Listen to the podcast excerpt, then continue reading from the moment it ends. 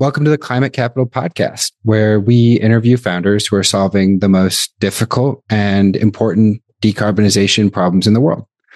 Climate Capital, across all of our funds and our syndicate, is one of the most active funders of early stage climate tech in the world.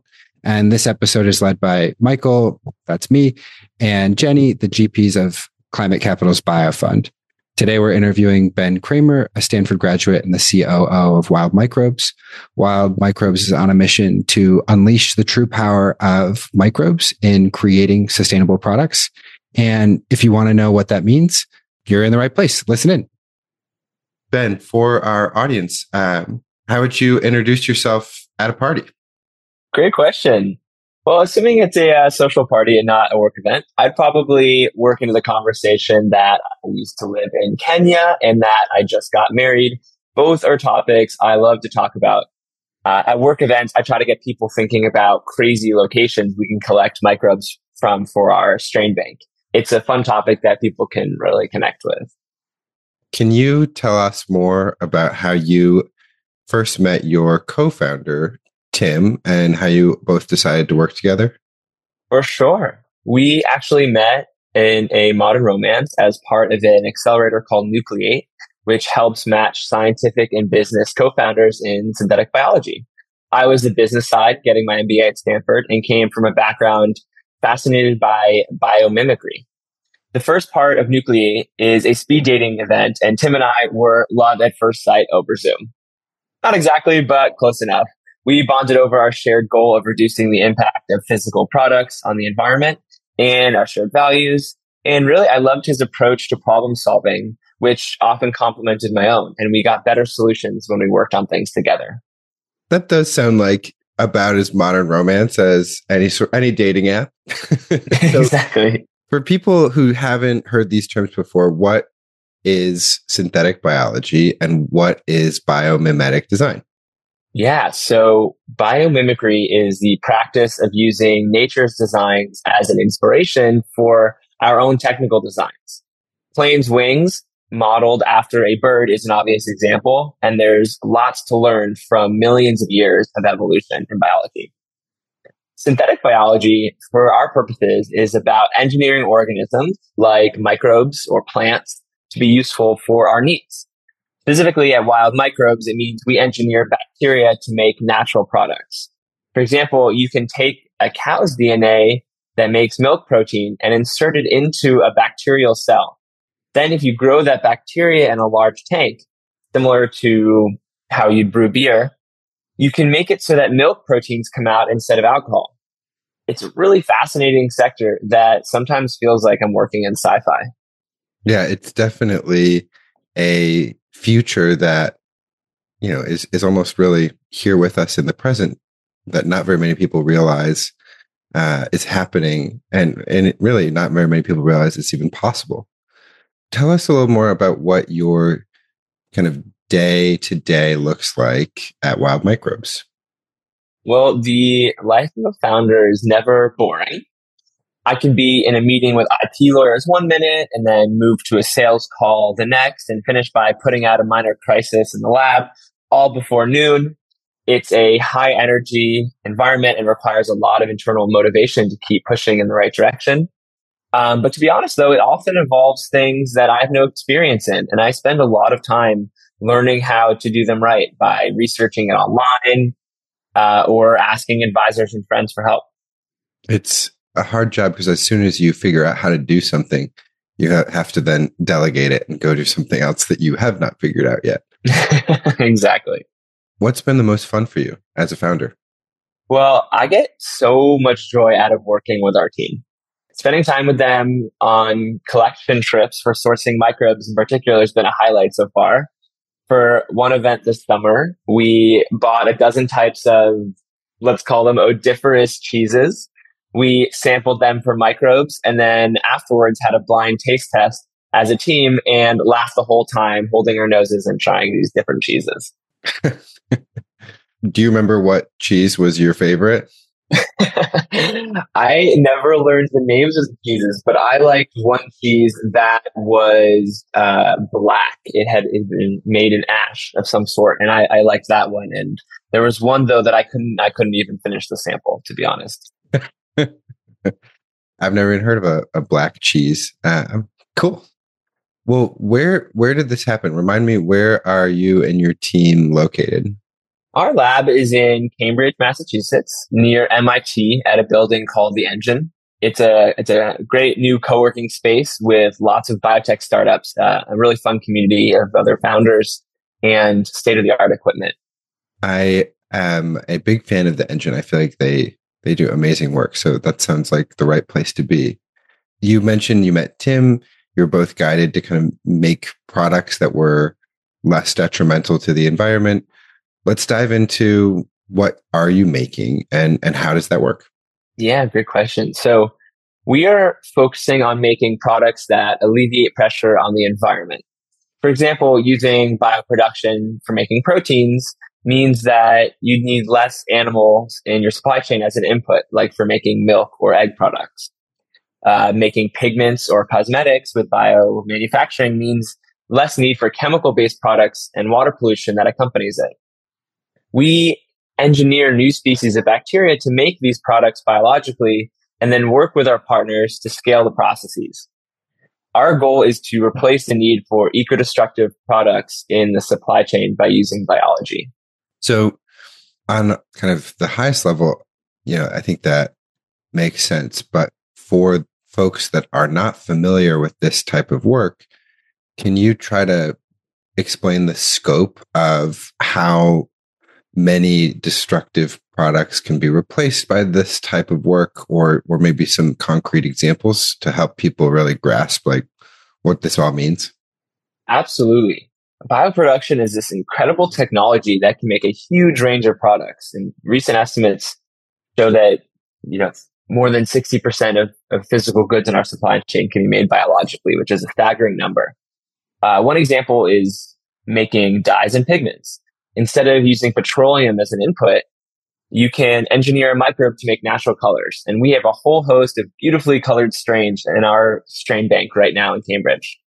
Uh, you can also use bioproduction to make ingredients for food or cosmetics, which is a perfect example of industry demand, where there's a strong cons- uh, consumer pull for natural products. And bioproduction is really well suited for making many of the ingredients. Help me understand how petrochemicals, oil, um, fit into that picture. Uh, so bioproduction can make up to 60% of the physical inputs to the global economy, you said. Awesome. So what's the um, climate impact there? Yeah, that's that's one exciting one of the exciting things about bioproduction is that many uh, many products are already in daily use by a lot of people. They just don't always realize it. For example, a lot of cleaning products contain enzymes that are made using fermentation. For petrochemicals specifically, there are thousands of chemicals that come from oil all over the world in all of our, you know, day-to-day activities. Luckily, there are also about a trillion species of bacteria on Earth. So it really becomes a matter of finding the right microbe that makes the right starting molecule and then engineering it to make a final product that can be slotted into the chemical industry. The final molecule the bacteria makes can then be an input into another process or a final product by itself, thereby replacing the need to start with petroleum. Got it. So for the more than half of global annual emissions that come from making physical goods, starting with oil, you're addressing all of that. Is that right? Yeah, that's exactly right. That's the approach we're working on. Huge. So can you help maybe with some examples of the impact with with specific products that can be made from biomanufacturing? Many of the products that we use on a daily basis, like I mentioned, comes from animals or oils, um, from the ingredients and the cosmetics to snacks we eat, materials and colors that make up our clothes. And these perpetuate a dirty supply chain, which pumps greenhouse gases into our atmosphere and pollutes natural ecosystems the real solution here that we're taking is to try to make a direct replacement for these products that is made by biology, which has a much lower impact. Uh, the inputs are, are a carbon source, um, some minerals, and you kind of grow them in a fermentation tank in a really centralized uh, location rather than needing to strip them from the rainforest or mm. to have a, a factory farm. Um, and by making these products with microorganisms instead, we can forge a, a new, cleaner supply chain while still enjoying the products we love. Got it. Now that we have the big picture down of what it is that wild microbes is focused on, you know, you you all have in the early stages of your company commercial traction. And and for a lot of companies that we see working in biotech climate solutions, especially, that's a tough thing to, to really find in the beginning stages of the company. Are there highlights that you can share of the commercial side of your business? Yeah, you you nailed it, Michael. Like I look, I believe strongly that you can have a huge impact with a mission driven company at scale. But the key part there is scale. So from the beginning, we've been building wild microbes with the customer in mind, ensuring that we use our technology to make products people really want. So we've already had a lot of interest from companies in food, in cosmetics and chemicals to help them launch bio-based products of their own using new microbes. They share our vision and it's been incredible to imagine with them the future of fermentation uh, as they support the, the mission to harness wild microbes for a competitive commercial advantage. So companies are thinking, man, you know, we want to be more sustainable in how we make whatever it is that we're making. Um, and we want to stop using petrochemicals in our supply chain. And you are one of the solutions that they use to make that happen. Um, is that the right way to think about it? Absolutely. In a lot of these sectors, there's a real consumer push for bio-based sustainable products and using fermentation is one of the, the best ways to accomplish that. So let's hear the, the elevator pitch then. Like if you're meeting a new client or new, new person for the first time and you're trying to explain what it is that why they should engage with wild microbes, what's the quick pitch? Yeah. So we make it easier to launch fermentation based products by using new microbes. So we take advantage of traits that we call them non-model microbes have evolved over millennia. And this makes fermentation faster and cheaper and more efficient than other methods. As a platform, we are able to work with a variety of different partners and industries to boost up the bioeconomy as a whole, which is really our goal. Understood. And I just, I do want to kind of double click on this because we haven't talked about it yet. What is the main problem that the bioeconomy faces with fermentation and why does using novel microbes help to solve that? Yeah, in our in our experience chatting with well over a hundred other fermentation based companies, the the the classic challenge is is meeting the unit economics and the scale that is that are required to actually replace some of these petrochemical and animal products. They've both those other industries have been around for hundreds, if not thousands of years, have a big head start. Um, and much of the industry right now relies on five or maybe ten microbes. Uh, they they generally use the same handful for all products, and while you can oftentimes make the products with those microbes, it's not always the right one to take to scale. Hmm. So what at Wild Microbes we're doing is we're using our, our cutting edge engineering technology to bring in hundreds of new microbes to the equation and begin to ask what is the best microbe in the world to take this product to scale to make it more effectively. Um, and in doing so, make it make fermentation realize its vision of, of being cheaper and sustainable. Got it. So kind of big picture, bio production can address a huge amount of annual greenhouse gas emissions by taking petrochemicals out of the supply chain. And bioproduction, by and large, is using a process of fermentation. And wild microbes is able to make that process significantly more efficient and effective.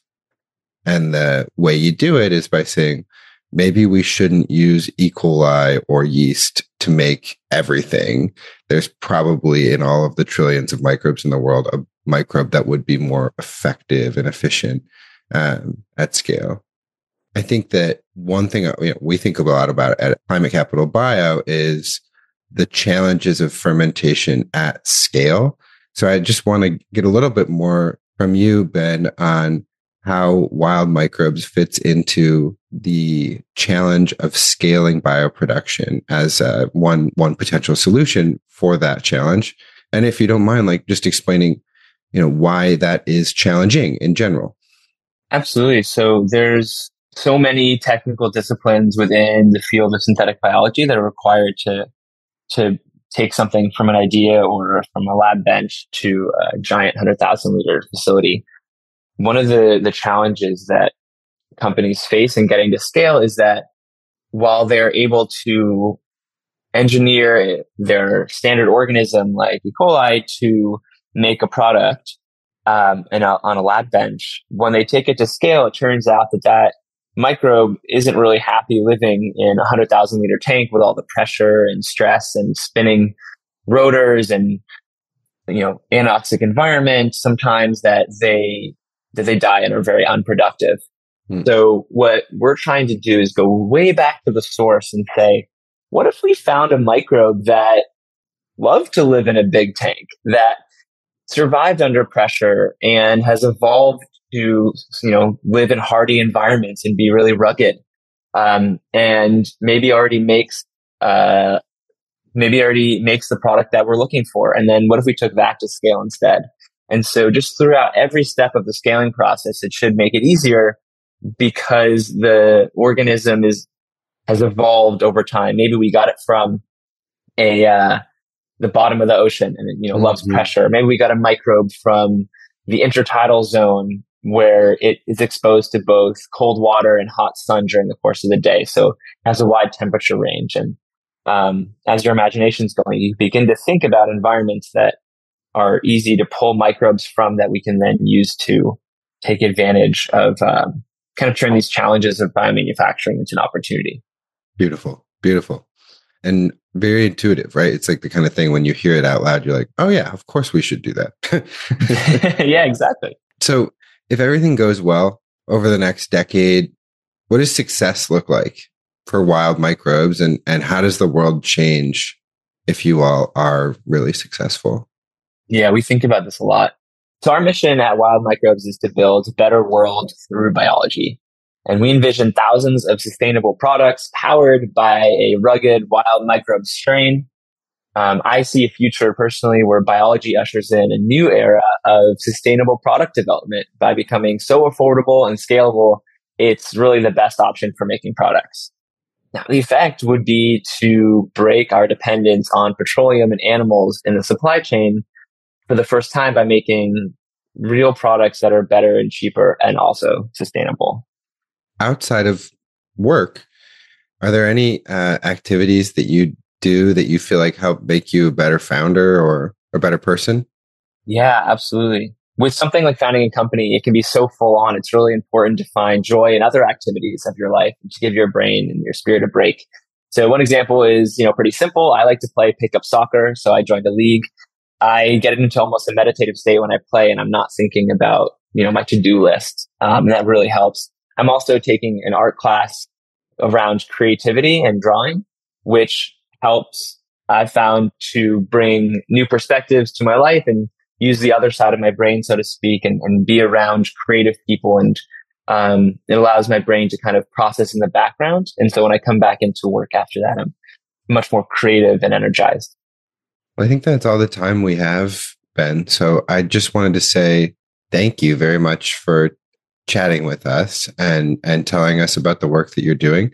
And also, thank you uh, for doing the work that you're doing. Thank you, Michael. This is really great sharing, and we've enjoyed yours and Jenny's support from the very beginning. Thank you to everybody for listening today. If you'd like to learn more about our conversation or to get involved with the work that Climate Capital is doing, you can check out our website, climatecapital.co. Thanks again for listening. We'll catch you next time.